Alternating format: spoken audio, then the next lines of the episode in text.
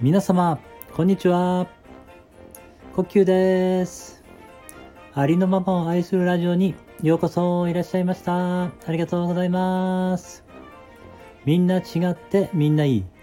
誰もがありのままの自分で安心して今ここにいられたらいいですね。えー、今日はですね、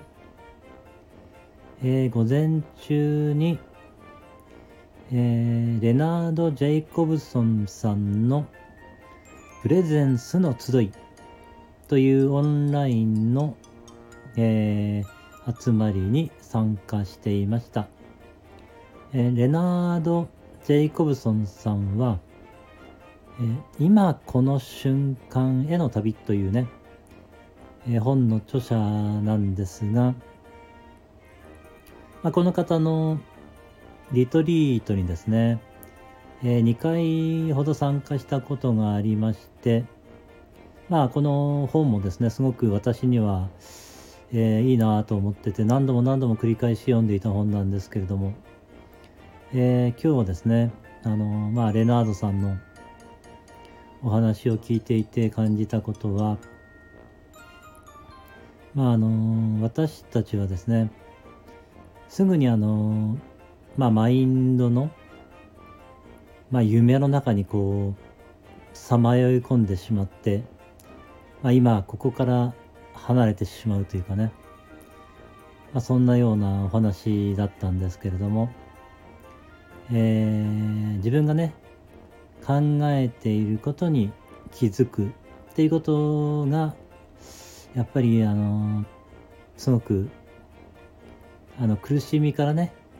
解放されるためには必要なのかなとまた改めてね感じたんですけれども。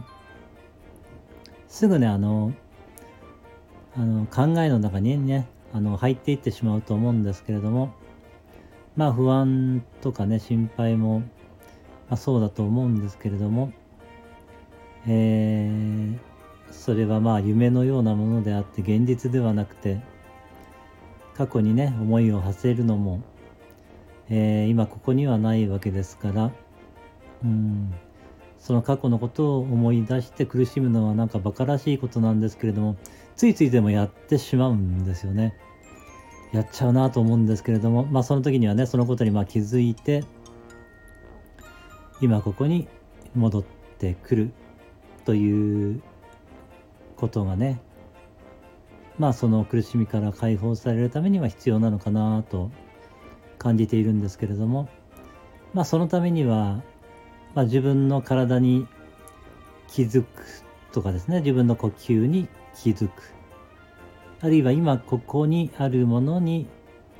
気づいて、まあ、それと共にいるようなね感覚というか、まあ、そのものに注意を向けるというかね。今あるものに注意を向けてあげると、えー、まあそのね、さまよっている夢のような思考の中から出てくることができるというね、えー、お話だったんですけれども、まあそのためにはやはりある程度、こう瞑想をね、やっていくことも必要なのかなと思いました。うん、まあ、そんな感じになります。ぜひ皆様ももし機会がありましたら、レナード・ジェイコブソンさんのプレゼンスの集いに、えー、参加されてみてください。はい、今日も最後までお聞きしてくださいましてありがとうございました。皆様の人生が愛と感謝に満ち溢れた素晴らしい一日になりますように応援しています。ありがとうございました。ではまた。